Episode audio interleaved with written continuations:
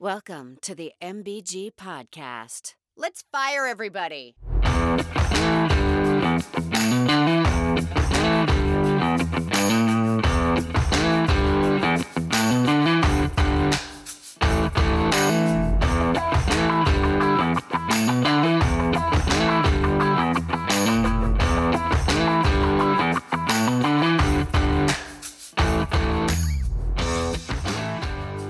All right, welcome everybody to episode number 39, the Message Board Geniuses podcast. This is Who's. I've got Casey, Joy, and MBG. It is here. We got football this week, finally. That in mind, we thought we'd go around the horn, have each of us predict who is going to make the college football playoff this year. So, Casey, give us another one of your internally inconsistent opinions.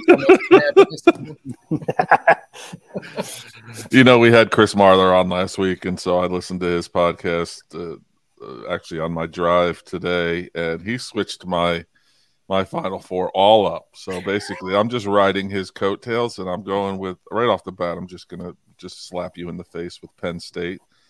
I don't know why, but it's because that's what I heard on that podcast. That's a hot take. Hot. Drew Allar, the quarterback. They mispronounced his name about 13 times, but it was really funny in doing it until Josh Pate came on, and then they got it right. But Drew Allar, he's, if he's as advertised, he's going to be one of the top picks, if not the top pick in a couple of years in the NFL draft. So I think Penn State's one. I think Southern Cal is another one. I just think that they're going to make it. I don't think anyone else out of the Big Ten is going to make it. I do have Georgia, just lock Georgia in. And then I'm going to homerism it, and I'm going to go Clemson, just because I watched a video today that Dabo Sweeney had Eric Thomas, the motivational speaker, on, and he said 15-0, and we'll see in Houston. So I forget what the four that I picked already that I just said 3 minutes ago, but those are my four.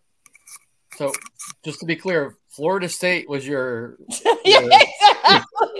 pick literally a week ago, but I don't know what you're talking about, Who's. Casey needs me. He needed his ally back. Casey's taking bribes during the week, I think. Casey's had NIL deals with different schools every year. You know, I really don't like upsetting people. So, like, every once in a while on these Twitter chats and stuff, I see someone that they yell at me, and I cower, basically. I cower to my audience. So I made amends for my Florida State people the other day, and now, you know, screw them. All right, Joy, I'm guessing that I can predict one of yours. Okay, who? Possibly two. I assume you're going to have LSU going. I do not.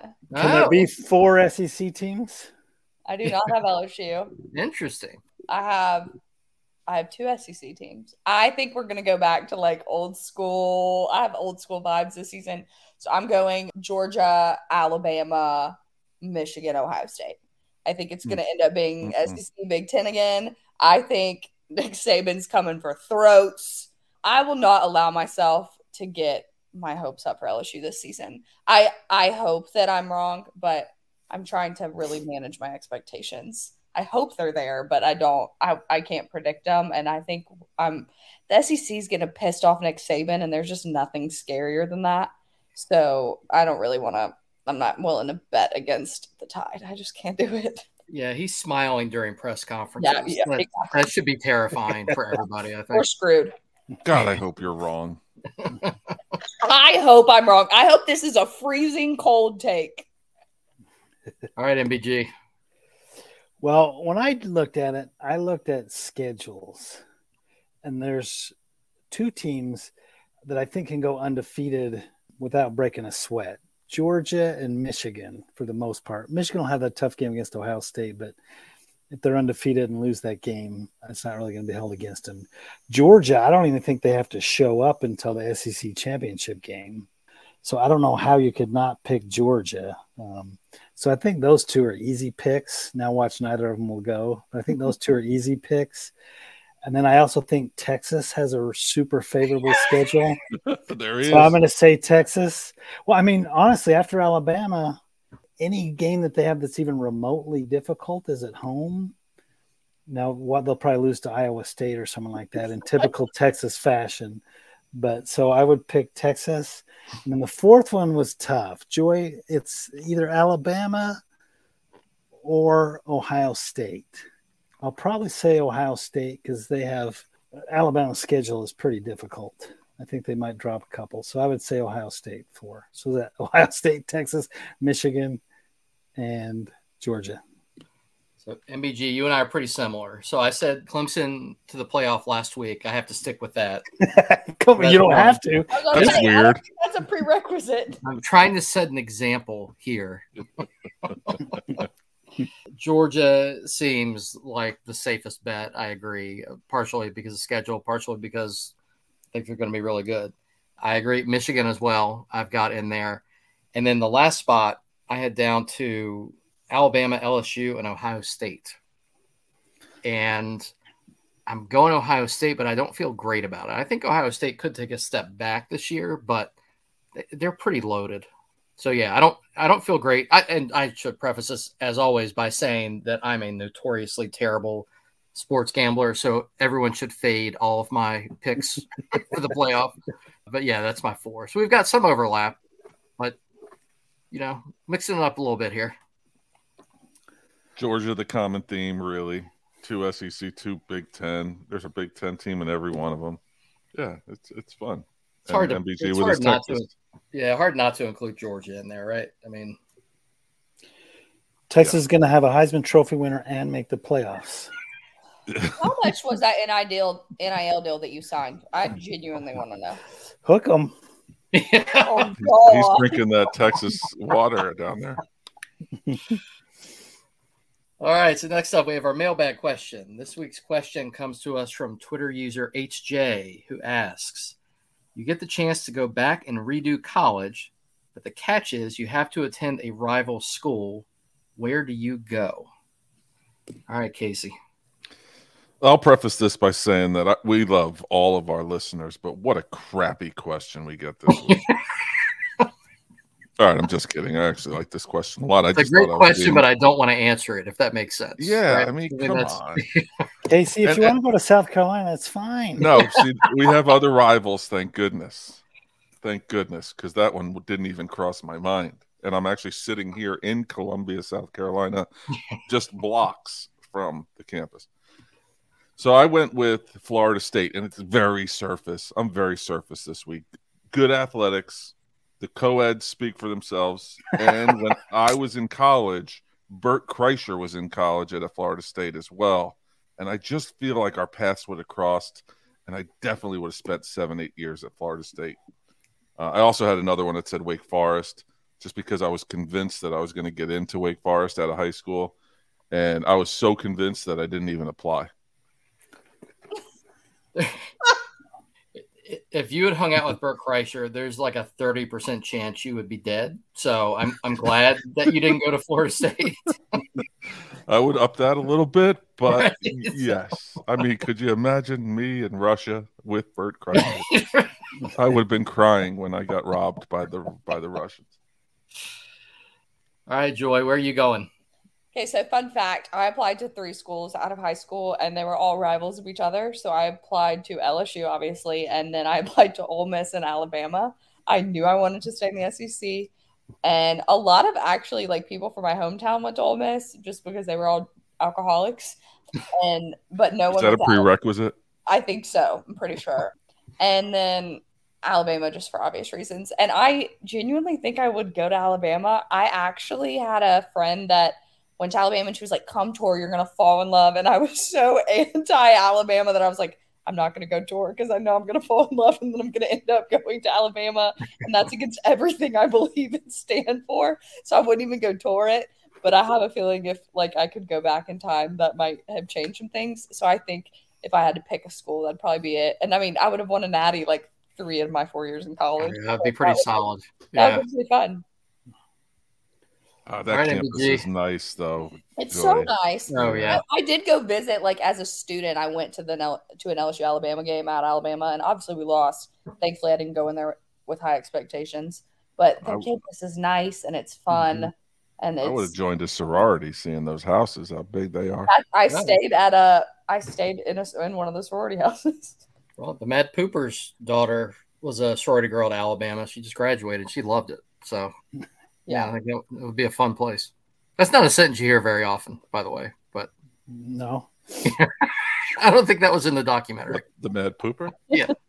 All right, MBG, where are you going? Well, I'm going to tell you who I would consider to be our three rivals, and you tell me which one I would choose. I know which one it's not. So it would either be BYU, Boise, or San Diego State. Given those three, which one of those three would you prefer? I would say San Diego State. Yeah. It's a gimme. I don't know if you've ever been to San Diego, but it's maybe the best city in the world as far as I'm concerned. So I'd take San Diego State all day, every day. So this was tough for me. I only applied to one school when I was applying to college because I knew where I wanted to go from the time I was like 8. So thinking about going somewhere else is weird for me. There are a few I can knock off the list. There's no chance in hell I'm going to Virginia Tech, Duke, or Maryland. So those are out. I was thinking about like Miami and FSU. Like Miami won 2 natties when I was in college. FSU was 42-6, but they weren't in the ACC when I was in college, so they weren't really rivals back then. So I kind of knocked them off the list. That left me with Clemson and UNC. When I was in school, Clemson went 40-8 in football. They were 10-2 every year. They were kind of crappy in basketball. One year they went to a Sweet 16. UNC was terrible in football when I was an undergrad, but they went to 2 Sweet 16s, an Elite 8, and a Final 4. I was prepared to say that I was picking Clemson out of loyalty to Casey, but since UVA didn't even make his very long list of schools, I'm changing my pick to UNC. I love petty hooves. I love them. You didn't even get an honorable mention, man. I couldn't get in there. I mean, I was taking admission standards into, you know. All right. That's fair. All right. Well, that brings us to our next segment, Genius of the Week. As always, each of us is going to nominate a player, coach, team, conference, mascot, someone who did something particularly dumb in the last week. We'll put it to a Twitter vote and see who wins. For our last vote, Casey got back in the win column. His nominee of Wander Franco got 42% of the vote. Stupid. Followed by Joy's nominee of the Tui family with 38%, and Big Honey 69 and the Orioles tied with 10% apiece. I don't know how you can read that poll and not choose Big Honey 69. So I tried to skew it. I tried. Yeah, you're now 0-23. So I've got 11 wins. Casey and Joy have 6 apiece. So MBG's now 0-23. It's a frame of reference. You've now matched the 1961 Philadelphia Phillies, who lost a major league record 23 straight games. So you're in fine company here, MBG. All right, so this week was tough for me on Genius of the Week. I don't know about you guys. So, Casey, you want to kick it off? So hard for me as well, and I went with like the first thing that I saw. I can't wait for college football to start this week so that maybe we can have some college football. Maybe I can have some college football-related material, but I'm going back to the well with Major League Baseball. I don't know if you guys saw this, but Arizona Diamondbacks outfielder Tommy Pham got in a verbal altercation with a fan in San Diego on Saturday, with both sides alleging harassment against one another. I don't know if you saw the video, but it just really felt like it was one-sided, and it was Pham towards the fan. But that's hard to say. Pham, fan. Sorry, I need to work on my alliteration here. That's not a thing. Tommy Pham. That's you using big words again. Casey. Yeah, I don't even know what they mean, and I don't even use them correctly, which is the best part. We don't know any better. It says English. It says English on it, I think. I don't know. Can't read. Anyway, Tommy Pham basically doubled down. If you saw the video, he's cursing out this fan, calling her all sorts of names, bad names, awful names, and all the while, like, the at bat that's going on in front of him is reaching conclusion, and he's literally walking up to the batter's box, and he's still calling this woman names. It just was a really bad look. And then he doubled down and said it was just good old-fashioned banter with a fan. It wasn't, if you watch the video. Tommy Pham is my Genius of the Week.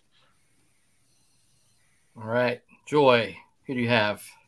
Okay, I'm kind of throwing it back a little bit here, but I've got to go with Paul Finebaum. I was working out at the gym this morning, and he was on ESPN. Humble brag.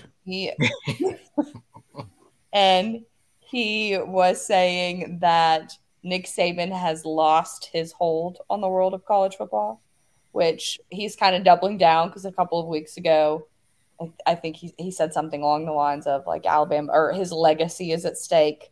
I'm just really over Paul Finebaum giving him bulletin board material as if he needs it. As who's mentioned earlier, he's smiling at press conferences. We're all scared in the SEC. So I would really appreciate it if Paul Finebaum could just shut up for a minute and stop saying stupid crap that is so obviously incorrect and untrue. So Paul Finebaum is my genius of the week. You know, Nick doesn't forget anything, right? No. I mean, it's all fuel. Yeah, I know. And the funny part is at the end of the season, Nick's going to be like, everyone said we couldn't do it. And we're all going to be like, no, Paul Finebaum is the only one that said we couldn't do it. All right, MBG, this is always my favorite part of the week. I got this one. You got this one? Is this the week? Yeah. There's no way that this isn't the week. Absolutely, there's legitimately no way that I do not win this week. And all I got to do is ask you guys two questions. Do you like Pokemon? Of course. Yes. Who doesn't? Joy? Oh. I've never played it a day of my life, I swear. Just play along, Joy. Shh. It's a bit. When have I ever gone along with the bits on the show? Do you like police officers? Oh, love them. Sure. Big fan. Ah, there you go, Joy. All right, then you guys are going to love this. All right, this is out of Alabama. A Calhoun County correctional officer was fired after being arrested for stealing Pokemon cards Saturday evening. The Calhoun County Sheriff's Office said Josh Hardy finished his shift at the county jail and went to a Walmart store in Oxford, still dressed in his uniform. While inside the store, the sheriff's office said the store's loss prevention team reportedly observed Hardy opening multiple packs of the cards, placing individual cards in his pockets. The sheriff said that Hardy began to leave the store without paying for the items and was confronted by the store's loss prevention officer. When confronted, the sheriff's office said that Hardy fled from the store on foot. So this is my favorite. Old Officer Hardy, in his uniform, goes into Walmart, rips off some Pokemon cards, and then hightails it on foot. For that, I mean, Josh Hardy can't not be the genius of the week, right? Just when people see Josh Hardy in the poll, they're just going to hammer it, MBG. I'm with you on this. Mm-hmm. No one is going to say, who the hell is Josh Hardy? No. They're going to be, that was that guy that was ripping off Pokemon cards in a Walmart. That's the Alabama correctional officer, isn't it? Yeah. I think the only hope you have, MBG, is people think it's Greg Hardy from the Cowboys that was, with all the domestic issues. Well, wasn't there a wrestler, Hardy? Oh, the Hardy boys. They're brothers. Yeah, maybe someone. I mean, but I think everybody's that makes more sense in Alabama. I think everybody's going to know who Josh Hardy is. Without a doubt. Yeah, I have no idea how the voting is going to go this week because usually I have an idea who I think is going to win. So I'm going with New York Mets first baseman Pete Alonso. I don't know if we've ever had two baseball players in Genius of the Week. That's the kind of week we're in. We should outlaw all baseball talk. So a couple days ago, the Mets were playing St. Louis, and Cardinals rookie Mason Wynn got his first major league hit on an infield single. I don't know if you all are familiar with the many unwritten rules of baseball, but one of them is when someone gets their first hit, you throw the ball in their dugout so they can keep the ball. After Wynn got on base, the crowd was cheering. Wynn's family was in the stands going nuts, and Alonso responded by winding up and chucking the ball into the second deck. This is while Cardinals players are around him saying, hey, throw it in the dugout. He literally just whipped it up into the stands. The best part is there was only one out. So it's not even like the inning was over. I've never seen a first baseman just throw the ball in the stands when the inning is basically still going on. So either Alonso is an idiot or an or maybe both. But either way, he's my genius of the week. Florida Gator's going to Florida Gator. Oh, is he a Gator? I didn't even know that. He is, yeah. Similar taken after Marco Wilson, yeah. Yeah, that's right. Just throw his shoe up in the stands. All right. So before we move on to our message board posts, we want to give a quick shout out to CFB Home for sponsoring the MBG podcast. You can find them on Twitter at CFB Home and online at fifthquarter.net. Also, we're doing a couple of cross promotions with other podcasts again this week. The first is with the Sickos Committee podcast. They had a new show drop last week titled, and I love this, Battle for the Bottle of Meemaw's Vicodin, where they continued their Super Sicko Spinning Selection Preview forecast featuring the Big Ten, American, and MAC conferences. Also, we're doing a cross-promotion with the Slander U podcast. On their most recent show, they were joined by Georgia legend George Foster 72 for their SEC preview, which included topics such as the Georgia underdog story, Alabama's five-thumb quarterback, fighting a moose, track hawks and chargers, and much more. So check both those shows out. All right, MBG, what do you have lined up this week? Well, I'm going to throw Joy a bone here on the first one, on the first post.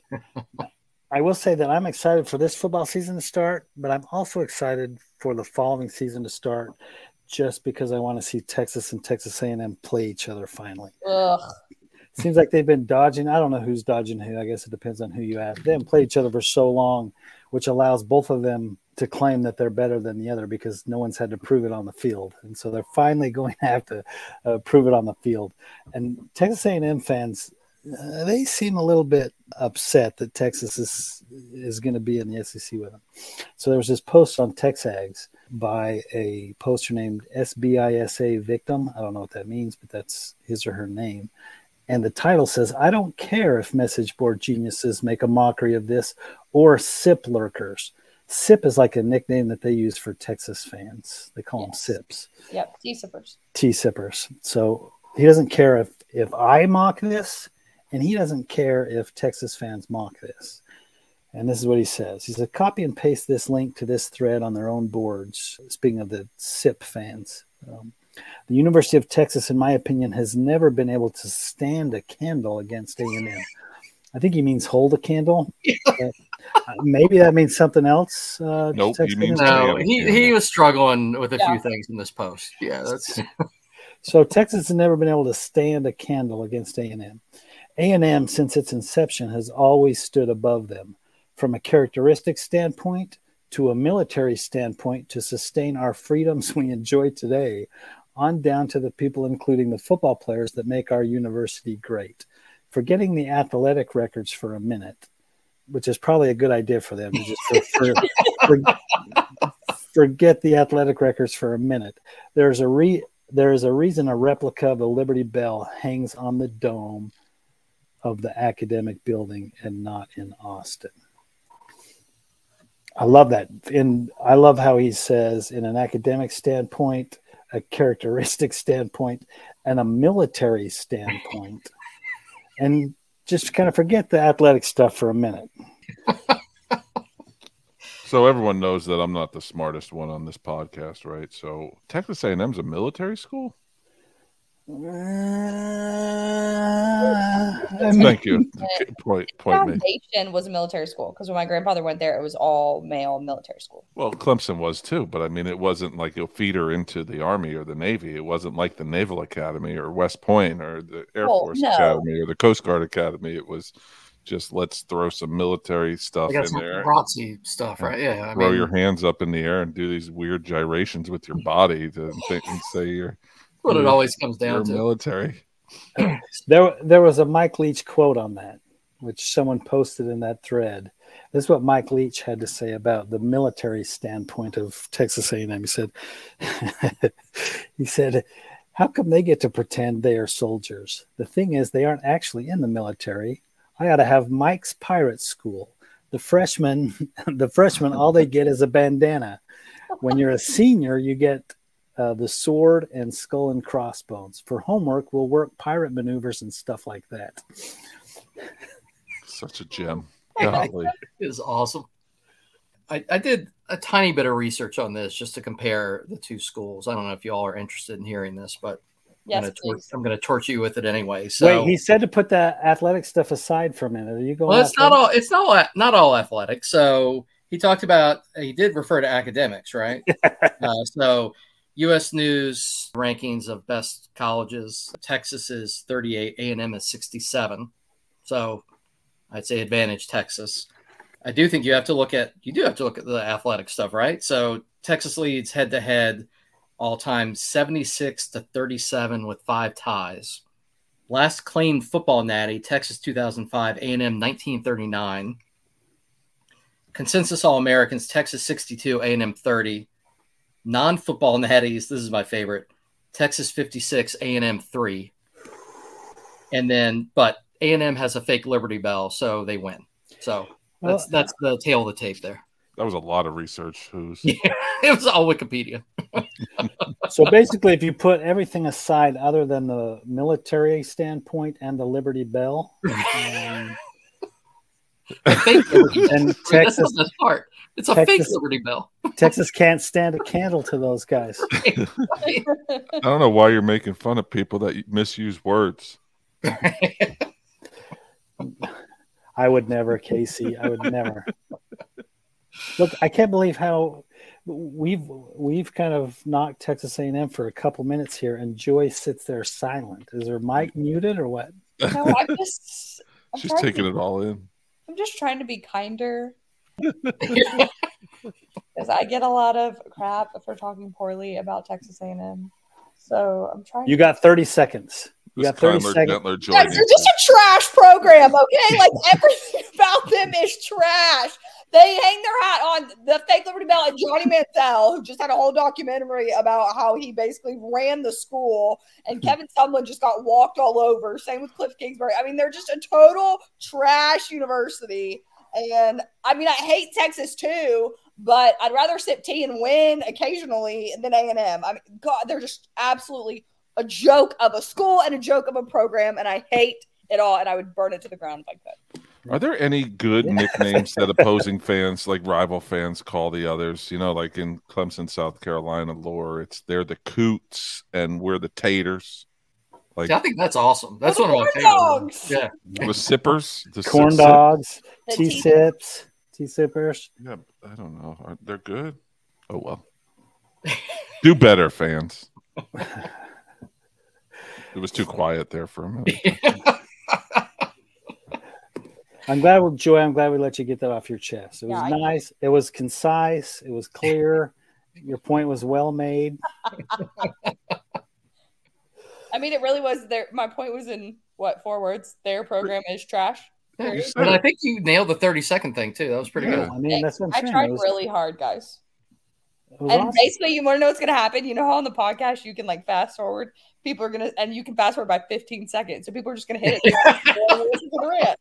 I know how this will work. Yeah, you know what? I had to argue in court one time, and the court actually had like an old scoreboard on the wall, and the judge could give you X amount of minutes to make your argument, and he would hit the timer on the scoreboard, and then a buzzer would go off, just like in a basketball game. So when that buzzer went off, you were done. Oh, that's cool. I wish I had that in real life. I'm going to start walking around and being like, you have 2 minutes to make your point. Make your case. Yep. All right, so let's stay with teams who are going to be going into the SEC. We talked about Oklahoma last week, and we talked about this whole situation with Williams Nwaneri. I think last week we talked about the fact that Oklahoma thought they were going to get him, and he actually committed to Mizzou. And so he had an interview afterwards, and Oklahoma fans, they do not learn their lesson. They are not giving up hope. And this particular Oklahoma fan watched an interview with Williams Nwaneri very closely. This is from a poster named Sooner Hawk 12 on OU Insider. And he says, reading Nwaneri's post-commitment comments, I encourage everyone to review multiple sites' post-commitment comments with Nwaneri. Did he seem happy? Most commitments I see when they commit to the school they want are smiling ear to ear. But if you look at his dad and Will himself, you can tell something is off.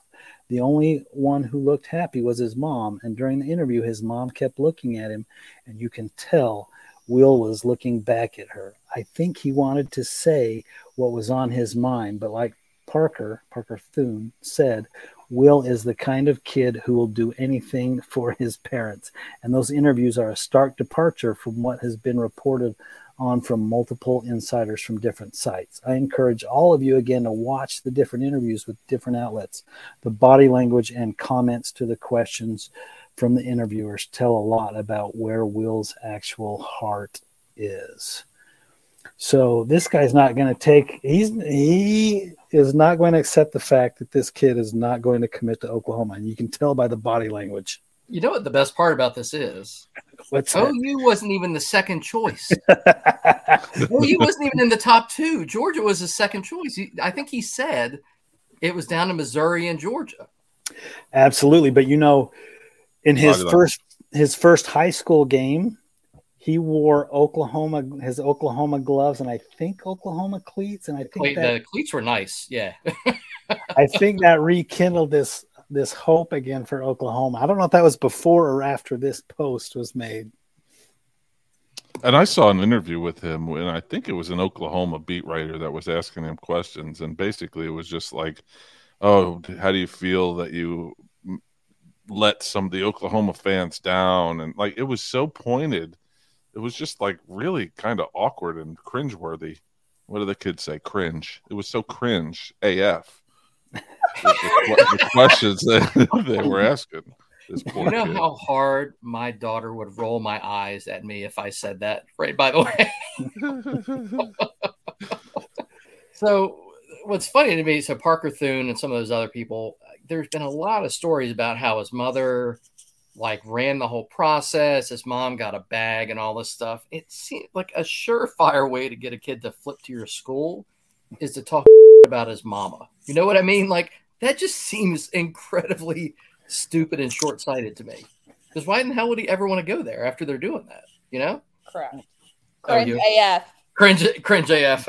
I don't understand. After a kid commits somewhere else, why you're continuing to dwell on it, watch and read all of his interviews and try to read between the lines and assess his body language. I guess I don't understand that. Well, some fans have really dwelled on it. There was another message board post from Born Sooner who said, I will tattoo his face on my back if he flips to Oklahoma. And that makes me want it to happen. So, you know, one Oklahoma fan already has lost his balls and dick. We read that last week because he bet on that. Lots of body modification going on in Oklahoma right now. Those poor people. And now we got a tattoo at stake. You can get some 18-year-old kid tattooed on your back. My favorite thing about this is that as soon as a player commits somewhere, fans forget that kids decommit and then like go to other schools all the time. So they just tweet at them and tell them how crappy they are, like why they suck. And your mother, right? I mean, would y'all just shut up? Like, there's a solid chance homeboy could decommit and come, and y'all just ruin it. Like, right? Because it's just a verbal, literally just a verbal thing. I'm like, guys, he didn't sign his letter of intent. Like, it's not National Signing Day. Please calm down. That's already happened with them this year with that Peyton Bowen. Oh, true. That's right. They ripped him a new one and his girlfriend. And then I think he verbally committed to Oregon, and then he changed his mind and committed to Oklahoma. And it's like, hey, they got to take it all back. Just kidding. It happened to them months ago is all. But some people never learn, I suppose. Shocking that Oklahoma fans wouldn't learn. Yeah. Right. Amazing. They're so friendly. I mean, maybe they played a little too much pee-wee football, took too many shots to the brain. I don't know. The seamless transition, always. Speaking of pee-wee football, there was a post on The Bunker, which is an Auburn board, by a guy named Scuff. And he was talking about pee-wee football. He must have read our minds. He said, so my 8-year-old is playing pee-wee football this season in the Atlanta area. Joy, you can maybe go check this out. His coaches all played college football and are way too into it. My 8-year-old has been running till he pukes several practices. Not joking. They run him till he pukes, and he's in good shape. The game lasts all of 30 minutes, and the kids barely lose their breath during the actual games. In practice, the coaches seem to think they're in some kind of dumb Bear Bryant movie. I want my kid to learn football, and I want him to be tough. He loves football and is strong, tough little kid. This is ridiculous, in my opinion. And here's the good part. He says, I played football all through high school. I fractured a vertebrae, cracked my sternum, and kept playing until I broke my neck and couldn't play anymore. I never puked ever. Well, other than swallowing skull you kept in your mouthpiece to spit it in the other team's eyes. Sometimes it went down your throat if you weren't careful. Is this kind of psycho peewee football a common experience for others? Is it normal to push kids this hard when the game doesn't take anywhere near this intensity? At practice, the coaches are telling the kids, today you're going to get hurt and stuff like that. Kids are crying and pleading to quit. I'm not going to let him quit at this point. Just curious if anyone else is experiencing this kind of unstable coaching in Pee Wee leagues. There's a lot to unpack on this one. I'm not sure where to start other than what jumped out at me was is it common to spit skull in your opponent's face? I mean, yeah, that guy's calling these coaches psychos. And he said, I broke my neck and spit skull in other kids' eyes when I was playing. Right? Man, I was a dirty player of sports back in the day. I would have loved to have done that. I mean, that's just so smart. Like, I didn't think of that. Why didn't I think of that? In soccer, you know, I played soccer all my life and baseball. Like, you figure it out somehow. I don't know. Rub it on the ball or something. I don't know. Some of that's so true, though. Like, you know, when you played Little League football, it did not require that much conditioning or effort, but your coaches just, like, ran the crap out of you. Like, you were getting ready to run the Boston Marathon or something. You were out there. You know, you'd run for a few seconds, then you'd huddle up for another few seconds, then run a little bit. But, you know, they acted like you needed to be in great shape. It's fun. What else are you exactly supposed to do with kids that age? Like, it's not like they can learn that much. No, you run sweeps. That's pretty much it. Right. So one small basket, right? What else are you going to have them doing for all that time? Yeah, I don't know. It's wild. My daughter cheers at Pee Wee football games for kids like under 10. And I watch these coaches, and they take it so serious. Every game, they're slamming of clipboards, and they're yelling at kids, grabbing them by the face mask. It's the most insane thing I've ever seen. Oh, and related to that, my favorite part of this post was almost in one breath. He says, kids are crying and pleading to quit. I'm not going to let him quit. Like, that's some solid parenting right there. It's like that. Varsity Blues right here. Yeah. You got to toughen them kids up. I would love to know where this league is. I would go watch.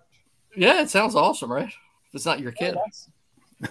Yeah, my favorite response to this, I don't know if you all said it. Somebody, that may have been a quote tweet. It just said, this long thread was written by someone waiting in line outside Beef O'Brady's. Which I thought was there's no doubt about that.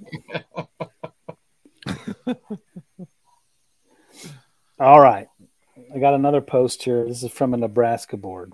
We're getting ready for the season to start, and this guy apparently was thinking of ways to get the team and the fans fired up at Nebraska home games. So he came up with an awesome new Nebraska football entrance idea. This is a guy named Rufus Barchetta.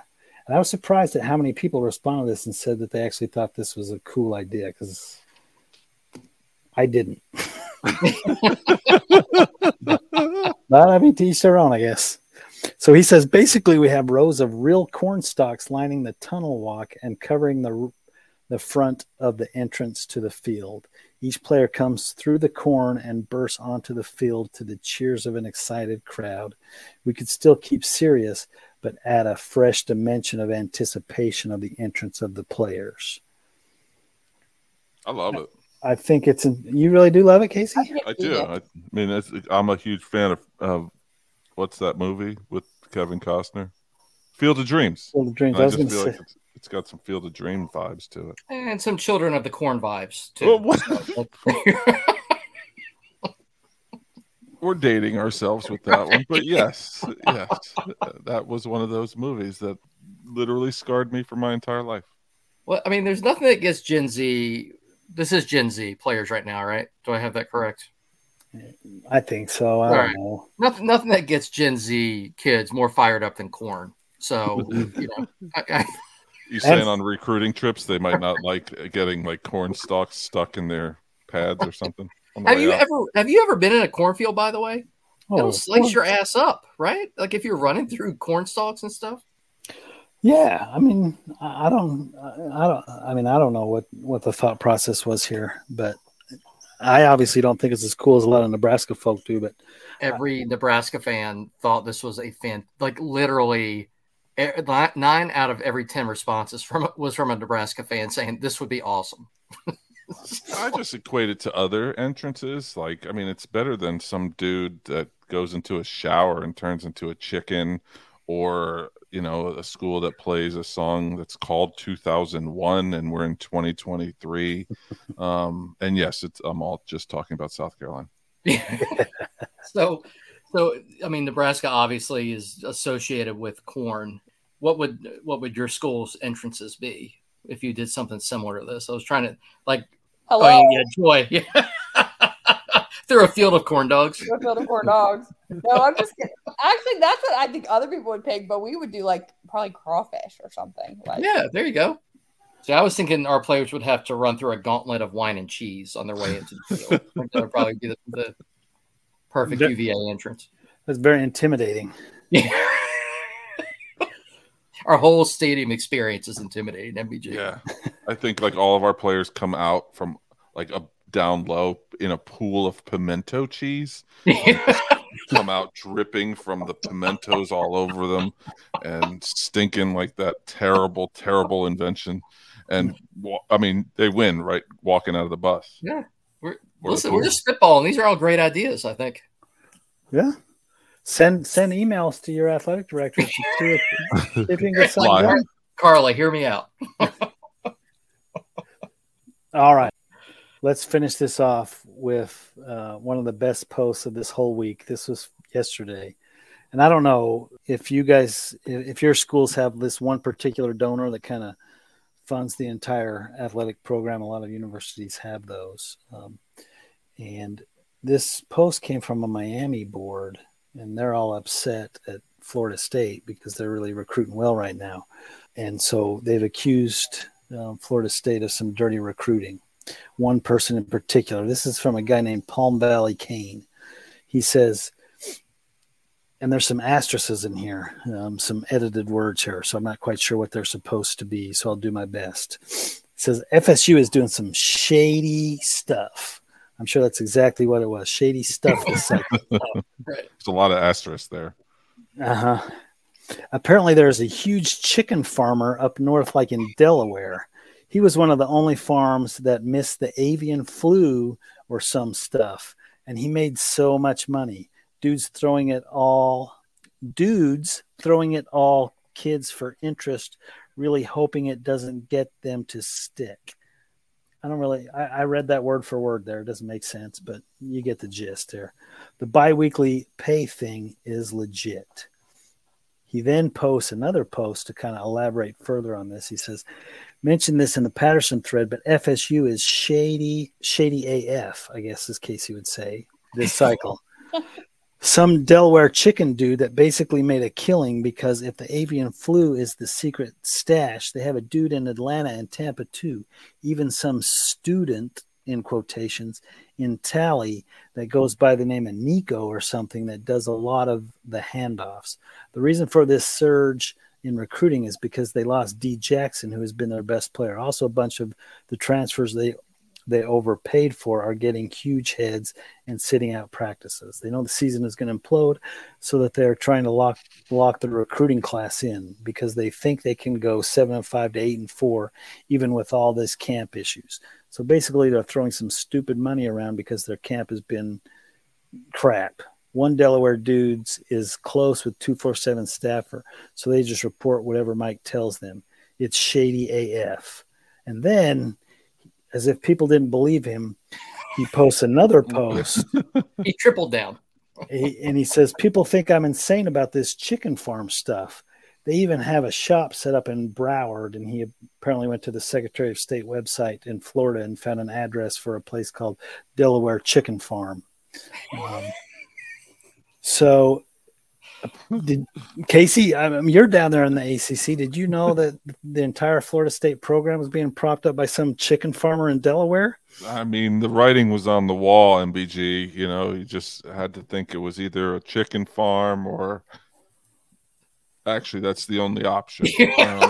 Yeah, the age-old story of Delaware chicken farmer profits from bird flu and builds college football dynasty, right? Well, I mean, what did he do differently than every other bird farmer to avoid the avian flu? It feels like that poster knew that every other chicken farm in the world had avian flu except this one guy. And then because of all the profits, you just send it. What would you do, MBG? It's obvious. You send it right to Miami. Mm-hmm. Or exactly. Florida State. Sorry, right to Florida State. Well, the best part is, so last year, if I remember correctly, Miami fans were all calling FSU broke during recruiting because John Ruiz was, you know, pumping a bunch of money into their recruiting efforts. And now they're claiming that FSU is getting dirty money from Big Chicken all of a sudden. Mm-hmm. So, you know, they can't really Big Chicken. Not to be confused with Big Cutlery, like right. That false graph are going to get you. I can't get my jokes out tonight.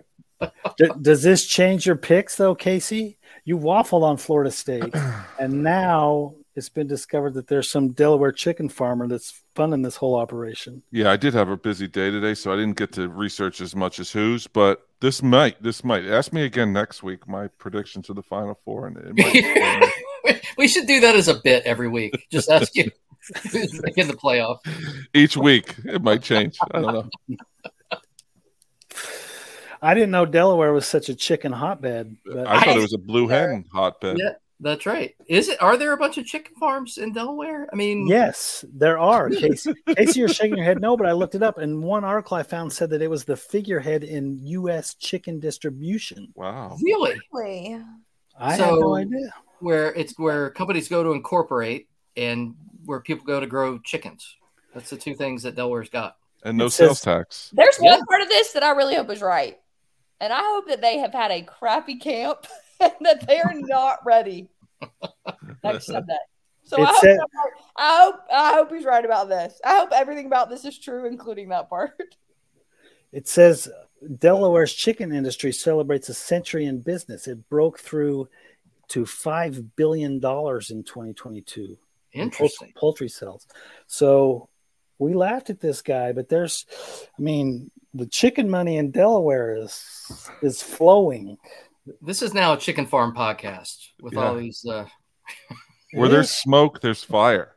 And where there's fire, there's Chick-fil-A. And so Nico down in Tallahassee is just running the show down there. It was cringe. It was cringe AF. I was just letting it go. I was not going to let it go. Glance over it, but as someone that grew up at a bordering state of Delaware, I didn't even know Delaware existed. I couldn't find Delaware on a map. If I'm being completely honest with you all, if you showed me a map and said point to Delaware, I would know like the general direction, but I couldn't pick it out. I can't in good conscience living in Maryland make fun of a tiny state that no one can find on a map. So and you're a bordering state too. Yeah, we are. Yep. The irony here of Miami fans who have been celebrating John Ruiz for like a year, right?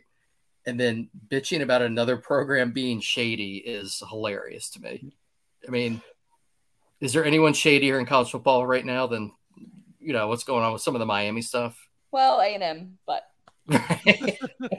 I mean, and a chicken farm, that's an honest living. That's a good, honest living. Yeah, it's a good day's work, right? Exactly. That guy is probably working long hours. No one looks at a chicken farmer and says, oh, man, I bet that guy's running some shady business over there. So we can have FSU players running out through just a field of chickens before the game too, right? We can tie this whole thing together. And just dollar bills flying out from behind them like in the cartoons. Most definitely. I don't think this chicken farmer's like do you guys ever see Napoleon Dynamite? Of course. Of course. The chicken farm. He works on that chicken farm. I love that guy. That old guy you can't understand anything he says. Yep. I don't think that's quite the guy we're talking about here. So we'll have to monitor this one, MBG, and see if anything comes out as the season goes on. I'm monitoring the situation closely. So I'll let you know of any recent developments. All right. But keep your eyes on Florida State. Oh, my eyes are on them. Don't you worry. Casey's will probably be on them next week, but then not. That's right. Oh, yeah, you might put him back in the playoff now, man. Yeah, we may have swayed Casey's opinion. We'll that see. Infusion of big chicken money. That's all I brought, guys. All right. That'll do it for this week's episode, the MBG Podcast. Don't forget to subscribe and leave us a review. You can check out more content at messageboardgeniuses.com. And we'll see you next time, losers.